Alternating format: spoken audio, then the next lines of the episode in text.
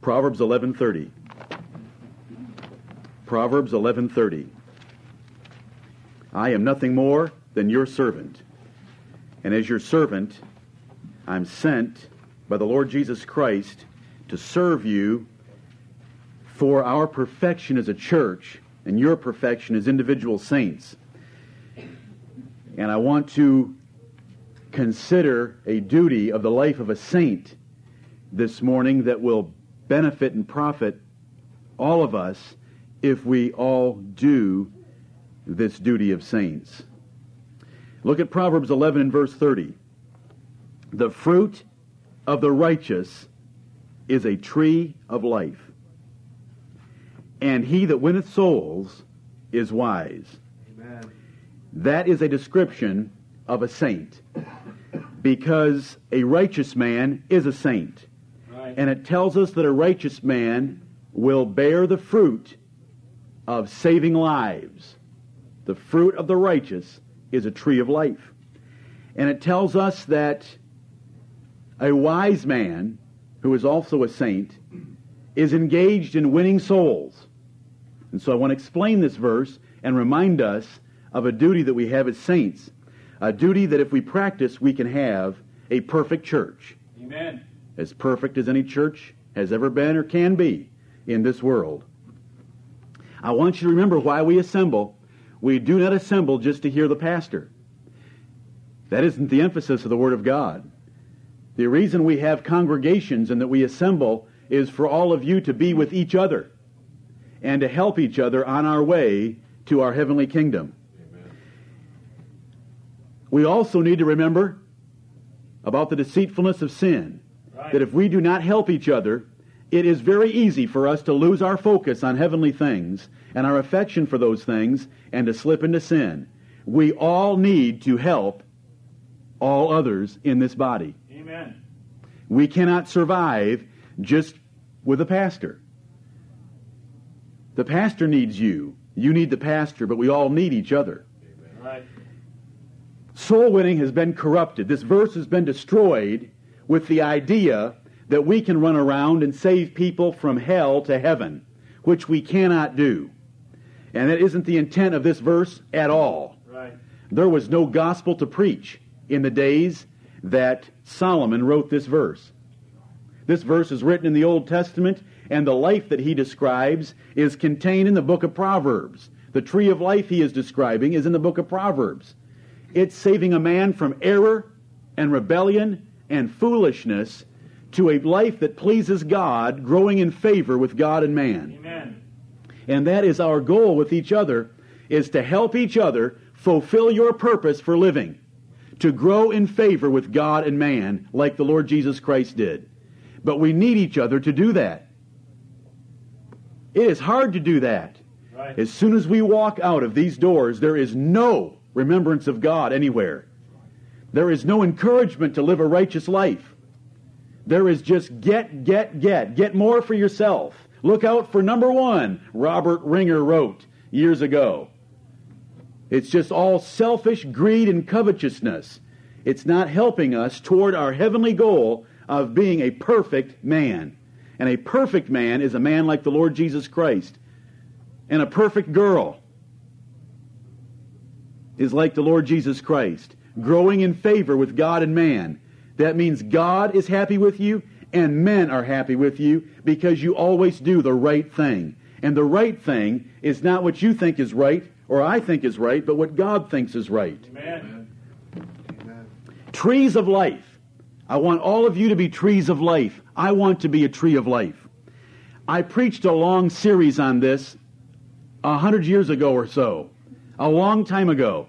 Just one sermon, not very many minutes, because it's not the details that are going to help you. It's the conviction to be a tree of life. Right. And a tree of life takes some time and some effort and some learning. What will men think when you are laid to rest in your grave? What will your epitaph say about you? What will it say? Will people stand around that grave and turn away and no great loss because you never contributed anything to their lives anyway? or God forbid that turn away and say, finally, man, now a little peace and quiet. Or can we be laid to rest with an epitaph something like this? He delighted in God above all others, and he was a tree of life to all others. I think that's pretty good. Amen. He delighted in God above all others, and he was a tree of life to all others. Now forget the he. She delighted in God above all others, and she was a tree of life to all others. Did you know that in that little epitaph we have the two commandments of the law? What did, how did God summarize his entire law? Thou shalt love the Lord thy God with all thy heart, mind, soul, and strength, and thy neighbor as thyself. So our purpose can be summed up in two commandments. Jesus said, On this hang the entire law and the prophets. Everything written in the Old Testament is hung is in those two commandments. To love God, he delighted in God above all others, and to love your neighbor. He was a tree of life to all others. We're receiving some new members tonight. We receive new members with thankful joy. As a pastor, though, when new members come, it's not only joy. It's the realization that it's a new set of problems and more work. I remember the first time I witnessed this in another pastor. I went up after a service when we had taken in some new members, and I saw that there wasn't a big smile on his face. And without grabbing him physically, I, I shook him and said, Why aren't you as excited as I am? This is before I was ordained. You'll know someday. I'm not quite, I don't have quite as negative an attitude as he did. But I understand now what he meant by those words because every new member is a new responsibility. Brethren, if we're going to do our job right, we're taking on five more that are young. They're not going to come to you and tell you their problems. We have to go after them and care about them like we should be going after and caring about one another. We are called to bear fruit in our lives. This verse tells us that the fruit of the righteous is a tree of life. This is a figure of speech. We're not really trees. And we don't really give, we don't give eternal life. But the righteous man has fruit hanging off of him. He has food. He has help that helps other people find life. And the life we're talking about is the life of godliness on our way to eternal life. A righteous man has hanging off of him and his life things that other people can come and pick and eat and find strength and wisdom and encouragement and correction and warning and reproof so that they are bettered by being around him. That is a great man. That is a man that when he's buried, people will stand around that grave and commune later and remember for many years the benefits of knowing that person. Most go to the grave and are forgotten in a few hours. We want to live lives that are not wasted in this world. We want to delight in God and we want to serve one another By loving them in the way that this verse describes. We want to be a tree of life so that when others are around us, they have something to eat that is pleasant and profitable and nourishing to their souls, and they're made better by knowing us. May the Lord bless us to this end. We're called to bear fruit with our spouses. You know, marriage is leading about a sister. Even a woman can influence her marriage by bearing fruit because 1 Peter chapter 3 tells me that a woman can win her husband without the word of God. She never has to crack a Bible. She doesn't have to leave tracts in his fishing tackle box. She can live a holy life. And 1 Peter 3 says she can win her husband Amen. without ever cracking the Word of God by being in subjection to Him with all fear and all chastity. By being pure and submissive, she can win her husband. Now, let's say you've already got a husband that's won. By being pure and in subjection to your husband with all fear, you build him up in the most holy faith without ever cracking the Word of God. You're being a tree of life by fulfilling your purpose because you were made for the man. Now let's flip it around again. The, the woman is supposed to be able to go home and ask her husband questions. The Bible tells us it is a shame for women to speak in the church. A woman should not be allowed to speak in the church, not even to ask questions. That's 1 Corinthians 14, 34 and 35. If a woman will learn anything, what does the Bible say? What's the solution? Call the pastor? No. Let her ask her husband at home. 1 Corinthians 14, 34 and 35. And see, there a husband is being a tree of life to his wife. Right. But both of those take a lot of work. For a woman to be truly pure and truly in subjection, that's hard work. For a husband to have the answers for his wife, some of you husbands have a tougher row to hoe than others. That takes a lot of work also. We're called to bear fruit. We're called to bear fruit with our children. Whether it's Deuteronomy chapter 6 that says, when you rise up, when you lay yourselves down, when you sit at the table, and when you're walking by the way, fathers are to be pointing out to children the incredible treasure that we have of wisdom. No country has ever had any laws that even smell like the refuse of this book. Right.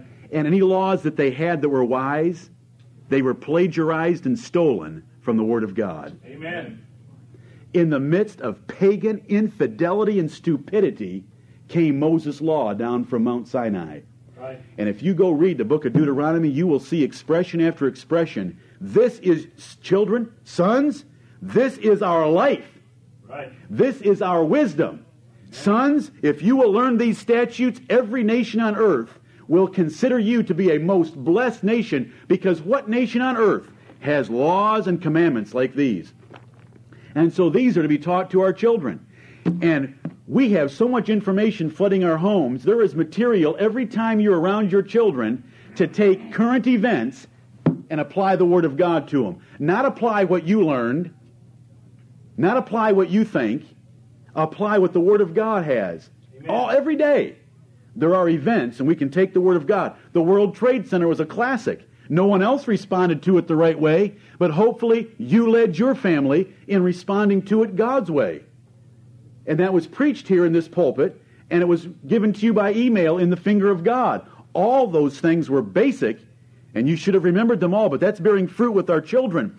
Fathers, provoke not your children to wrath, but bring them up in the nurture, the instruction of the Lord, the nurture and admonition of the Lord. So there, there we have fruit bearing opportunities that we're commanded to use. Pa- spouses with each other, fathers with their children, mothers to a lesser degree, but primarily fathers.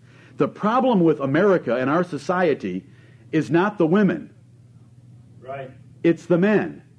How can you blame those under authority when it's those in authority that aren't doing their job? Those under authority will toe the line if those in authority were doing their job. It's we as fathers that need to be the, tr- the great trees of life in our families. Joshua, was he a tree of life?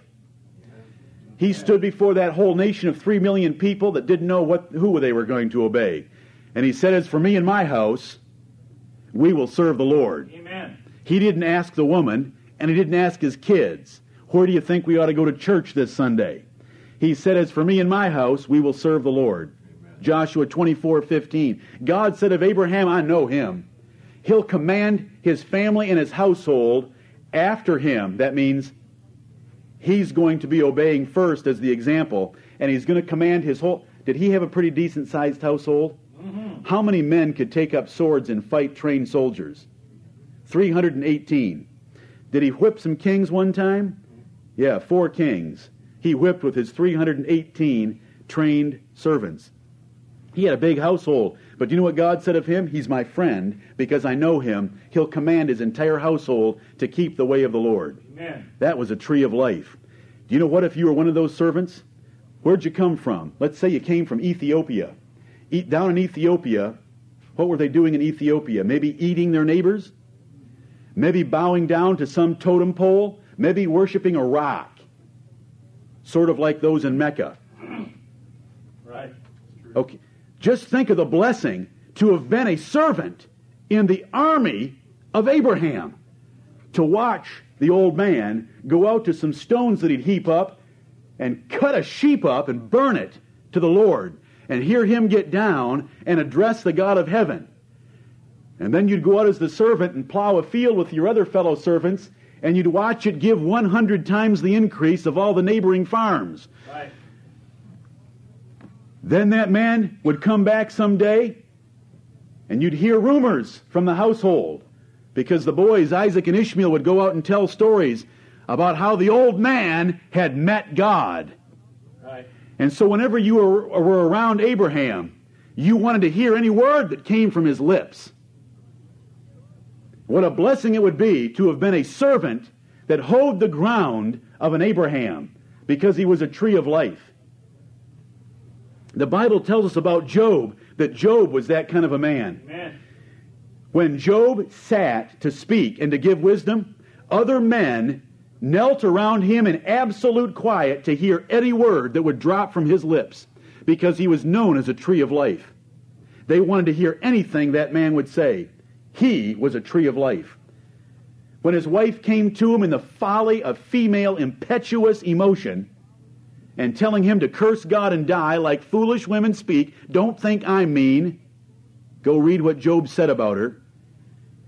He was a tree of life to her because he corrected her. Right. Don't speak as the foolish women speak. Shall we not receive good at the hands of God, and shall we not receive evil also? Right. He was a tree of life. Do you know what a lot of husbands would do? You're right, this stinks. I don't know why he's doing this to me. I don't know why he's doing. Look at we lost our kids. I've lost my health. It's horrible. Where is he? What kind of a God would do anything like this? That's how most people today talk about God. I've heard so much dung come out of mouths about what happened at the World Trade Center. Right. I don't believe in a God who allows things like this.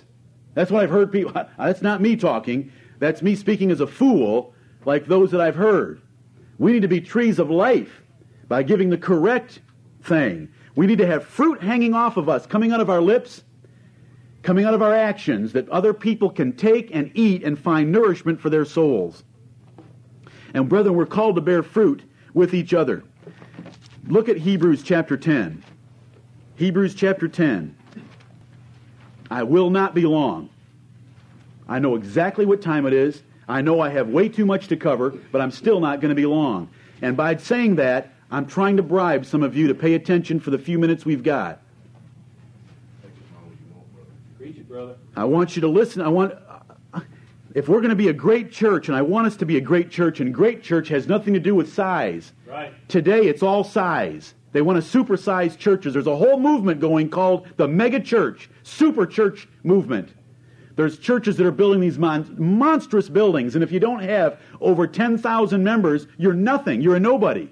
And the only way they can do that is with massive programs, and that is not a church. Right. There are no programs in the church of God. There's righteousness and peace and joy in the Holy Ghost. And I want us growing in that, and the way we grow in that is partly me and partly you, and both of us with God's blessing. Amen. Look at Hebrews 10 23. I want five children that we baptized last Sunday night to stand up again. Good. None of you were sleeping. You may be seated. That's not why I had you stand up. You made a profession of faith last Sunday night. In front of those people out there, I asked you if you believed Jesus was the Son of God. You all said yes. I asked you if you believed he was your only Savior from sin. You all said yes. I asked, do you want to follow him as his disciple for the rest of your life? You all said yes. And you know what? I said that when I was baptized. And your parents said that when they were baptized. We've all made that profession of faith. But it's hard to live up to it. Every one of you children, I've told you that in 10 years, when you're late teens, it's going to be a lot harder to obey Jesus Christ. You're going to think your parents are idiots. You're going to think that you know better. And the peer pressure of what the world's doing is going to drag you with great seduction. away from your parents and away from the Lord. But we want you to make it. And by making it, what we mean is pleasing God and man, like the Lord Jesus Christ did. Now, how do we help these five, and how do we help each other hold fast the profession of our faith without moving away? Right here, Hebrews 10 23. Let us hold fast. To hold something fast means to hold it tight, not to let it go. Let us hold fast the profession of our faith without wavering. Let's not move. Let's be steadfast. Let's be disciplined soldiers of the cross, never moving, but always going toward one objective, and that is complete victory in this life for the Lord Jesus Christ. Amen. How do we do it? Let us hold fast the profession of our faith without wavering, for he is faithful that promised. There's, there's a positive enticement to us because he is going to reward us. He will be there. He's faithful.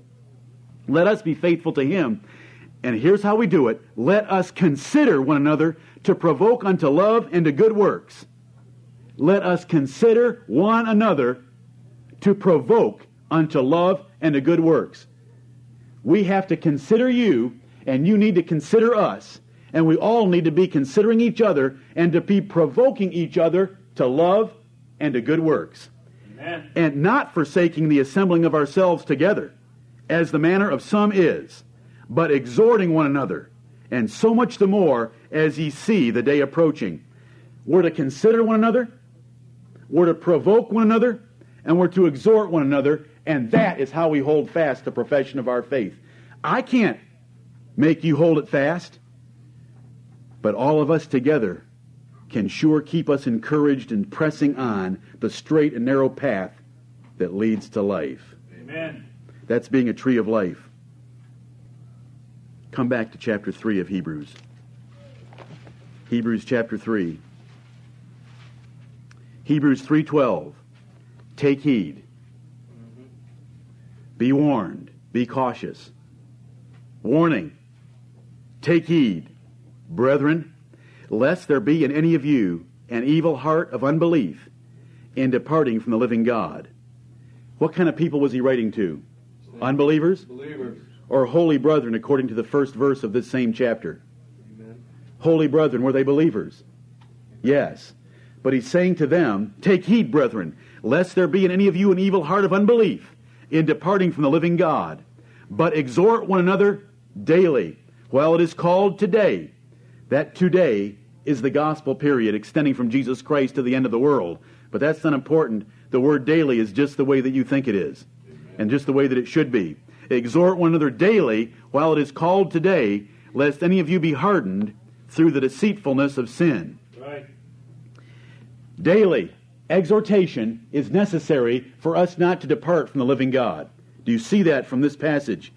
We need each other, exhorting one another, not just being social friends, not just having meals together, but we need to be exhorting and pushing in the way of righteousness and wisdom and toward heaven.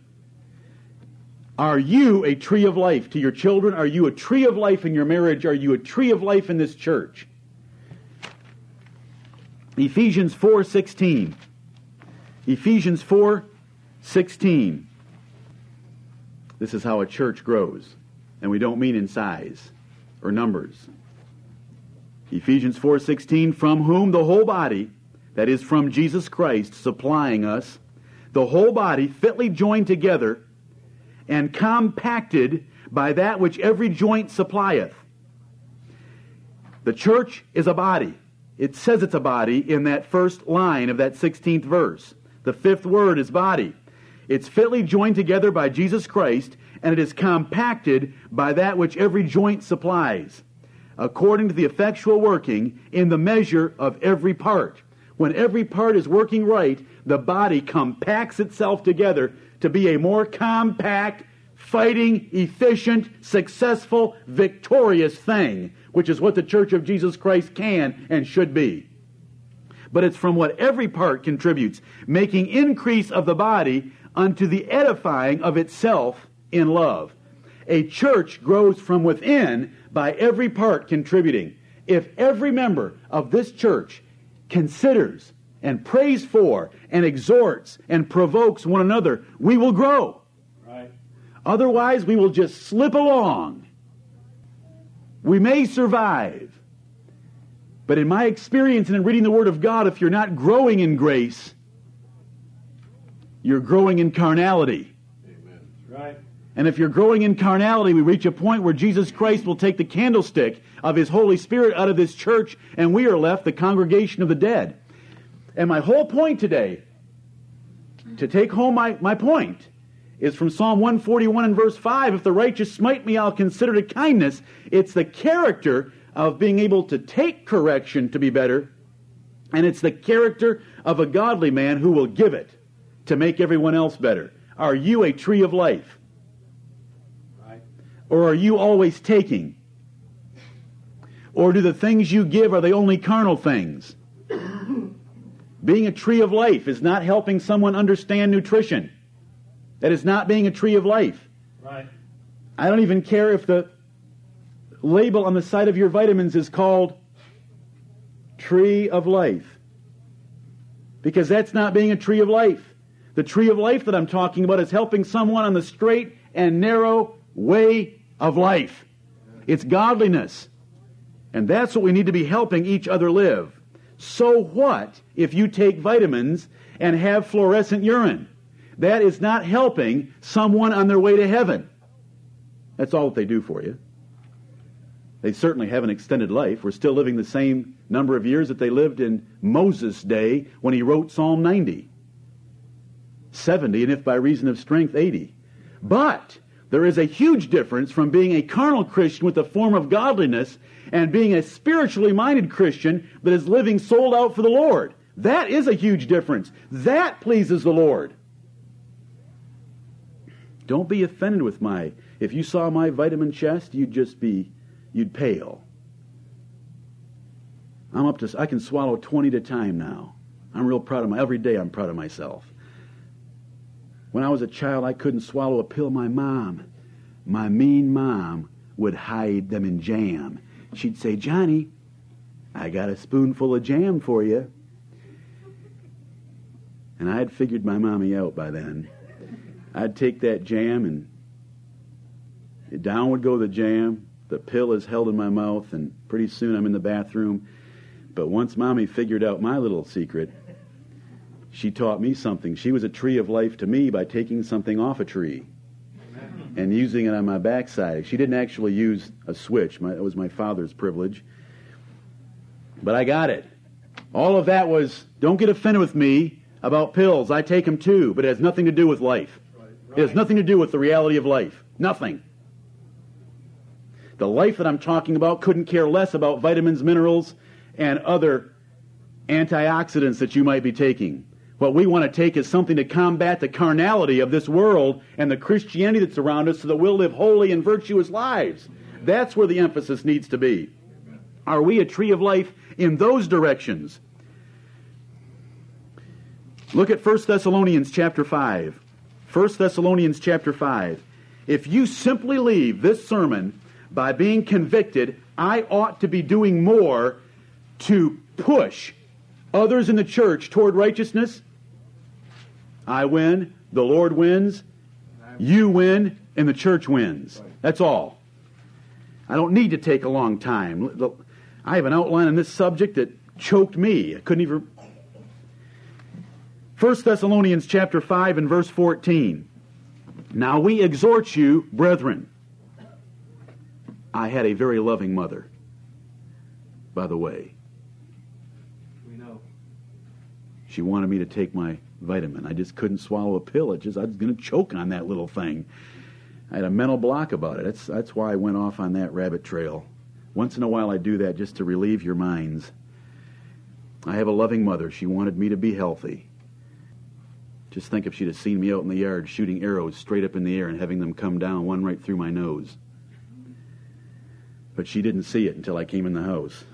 Showed her my success, my wisdom, Back to the Word of God. 1 Thessalonians 5.14, Now we exhort you. Remember, Thessalonians is not a pastoral epistle. This is not written to a minister, this is written to a church. Please keep that in mind. And here is an exhortation from an apostle. Now we exhort you, brethren, warn them that are unruly, comfort the feeble minded, support the weak, be patient toward all men. Notice the duties of church members because this is not a pastoral epistle. This is a general epistle to the church at Thessalonica on what they were to do for each other. Warn, comfort, support, and be patient. But to be working to build up the body, as we read in Ephesians chapter 4 and verse 16, if the body, every part of it, is doing what it's supposed to be doing and able to do, God is not asking from you what you are unable to do. Right. But if every part is doing, the body will grow from within itself to be what Jesus Christ wants it to be. And He gives us the spiritual energy and the spiritual ability and wisdom and strength from within. But if we just close out this service and we go home and we come back this after this evening and we go home again and we basically ignore one another except for a few social chit chats here and there, we're not fully doing our job. Right. We can do better. And the word provoke, we don't use it anymore. It just means to push. If you provoke someone to do something, you're pushing them to do something. And we need to be pushing each other toward righteousness. Do you remember the four generations of being a pastor? What a, what a blessed privilege. Do you remember the four generations of being a parent? What a great responsibility.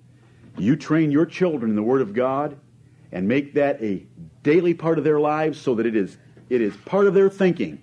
What does the Word of God have to say about this? If you train them that way and they train their children that way, you've got this growing pyramid of a family's influence in this world that will be here long after you're gone. Right. I have parents in the front row that are that are an evidence of that. The influence is enormous.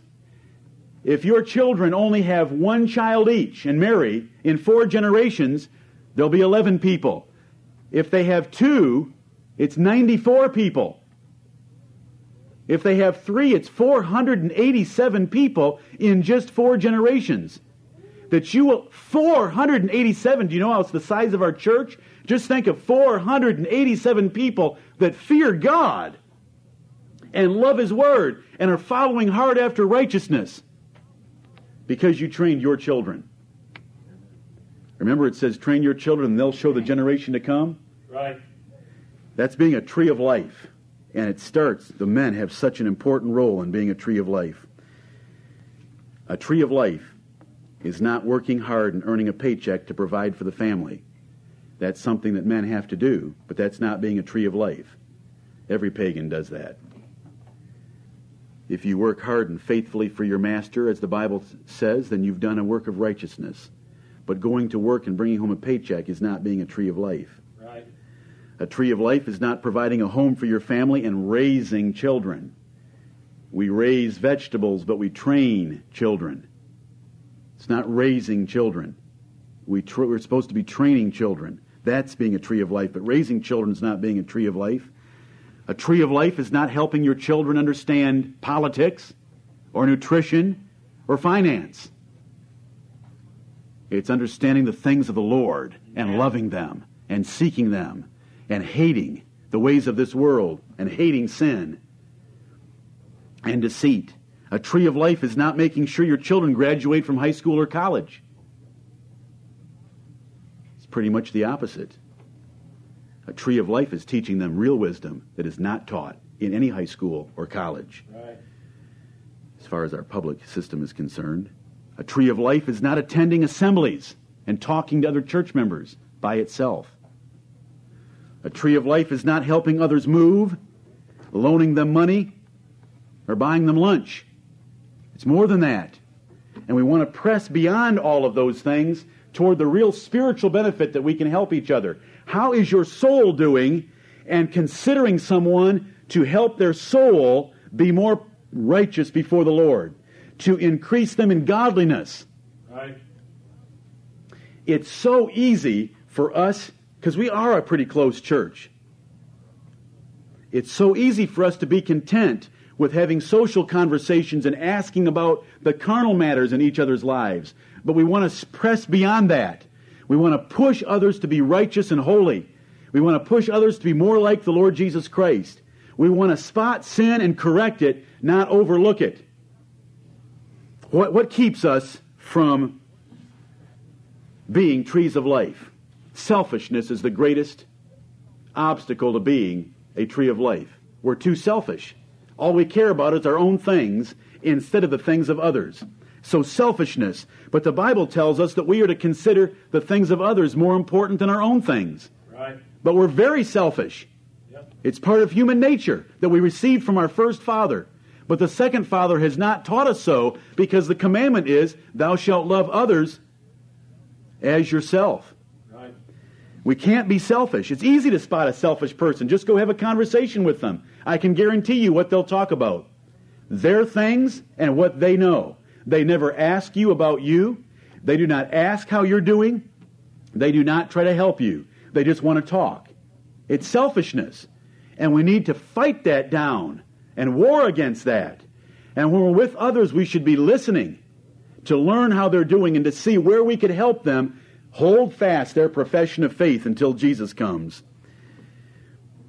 Sometimes you'll hear an expression like, Well, am I my brother's keeper?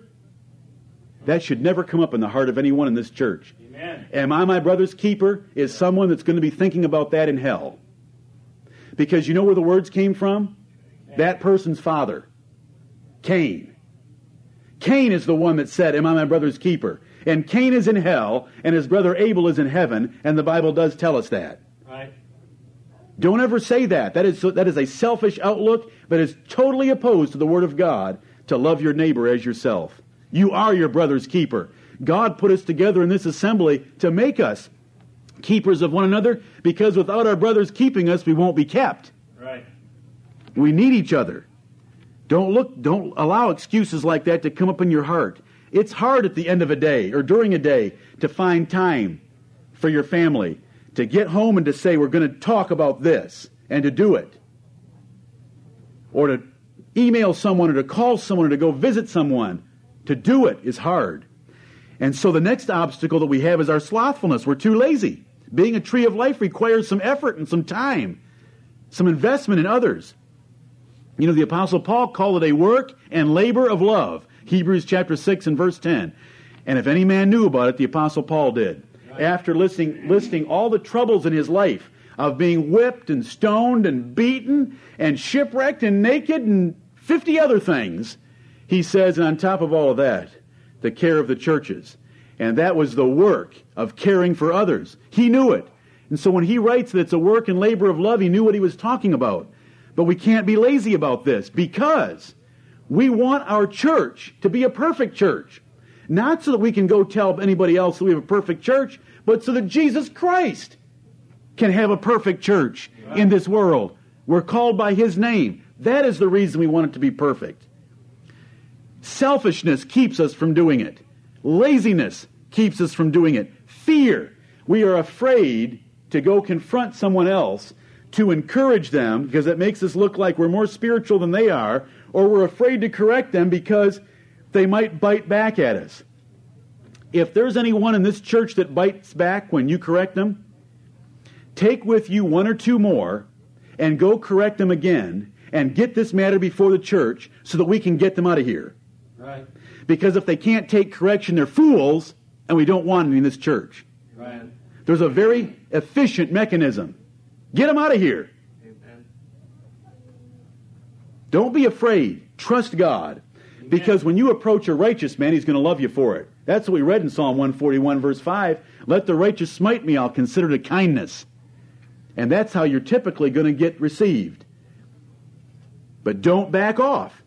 Take with you one or two more and press the issue and let's get them out of here. There shouldn't be any fear to correct saints. Right. Then there isn't. It's not saints that bite back. Another thing that holds us up is ignorance.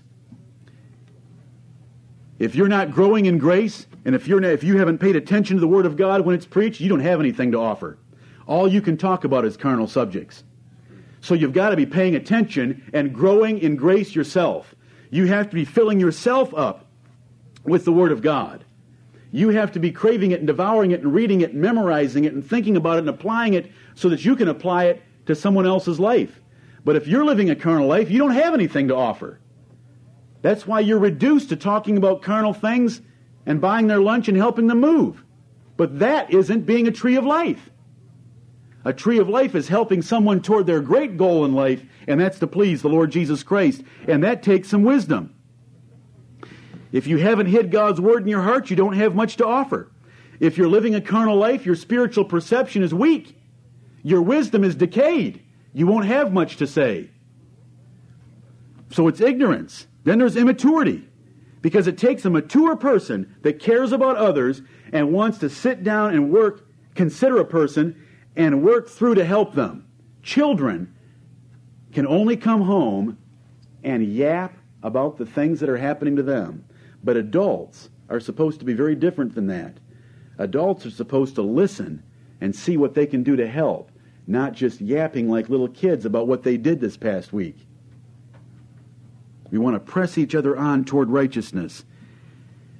Bitterness is an obstacle. If you have bitterness with someone because of uh, because of offenses in the past that you haven't taken care of, you are not going to be a tree of life to them, and there's going to be a breach in our congregation. Materialism, if you are caught up in this world so that when you leave this place, all you're thinking about is making your business successful, you won't be a tree of life either because you've got something in the way. And that's thinking that gain in this world is godliness, which it isn't. Right. Godliness with contentment is great gain. Amen. To do this, to be trees of life, we first of all have to have the fruit within ourselves. Nothing is going to hang off our limbs unless those nutrients are on the inside. Righteousness is not going to hang come out of our mouth unless righteousness is in our heart. And acquiring spiritual wisdom so that we can have something to give to others. We cannot give to others if we ourselves are dried up fruit. Right. That is not a tree of life. The Bible describes that tree. It's a tree with withered fruit or no fruit, or a tree that needs to be cut out of the garden. Luke 13. So, first of all, we need to be living it ourselves. Then you need to learn to communicate, not just talk. To communicate is to listen and to judge and to analyze. By judge, I don't mean criticize. By judge, I mean analyze and determine what the real situation is in that person's life and what you can do to help them toward righteousness. That's communication, not this. Then we need to consider one another. That's a commandment. Consider one another. Hebrews chapter 10. Philippians 2. Then we need to provoke. Remember, to consider is to stop and think about other people's lives. Provoke means to push them in the right direction, and correction is to redirect them away from what they're doing wrong. Those are the things we need to do. Right. Consider each other, provoke each other toward righteousness, and correct each other from unrighteousness. And if you're a loving, faithful example of this yourself, then others are going to be able to receive your correction. The success of this church and the future of this church depends on what I'm talking about this morning to you. And so, if you take from this message nothing but this, the pastor was right, I should be doing more in the way of pushing my brothers and sisters in the way of righteousness, it's been a successful sermon. Because that's what I want you to take away from it. Right. The pastor isn't the church. But everything the pastor teaches should be reinforced among all of you by each other. Amen. And don't be discouraged if you don't get the results as quickly as you want, because I have another word written to in a general epistle. It's 1 Corinthians 15 58. That to be unmovable, always abounding in the work of the Lord, for as much as ye know, brethren, your labor is not in vain in the Lord. Amen. And that is not a pastoral epistle. That's what brothers ought to be doing to each other. May the Lord bless us to be trees of life. May the ones that we lay in the ground in the years to come and are not far away be known. They delighted in God above all others. They were trees of life to all others. May Jesus Christ be praised.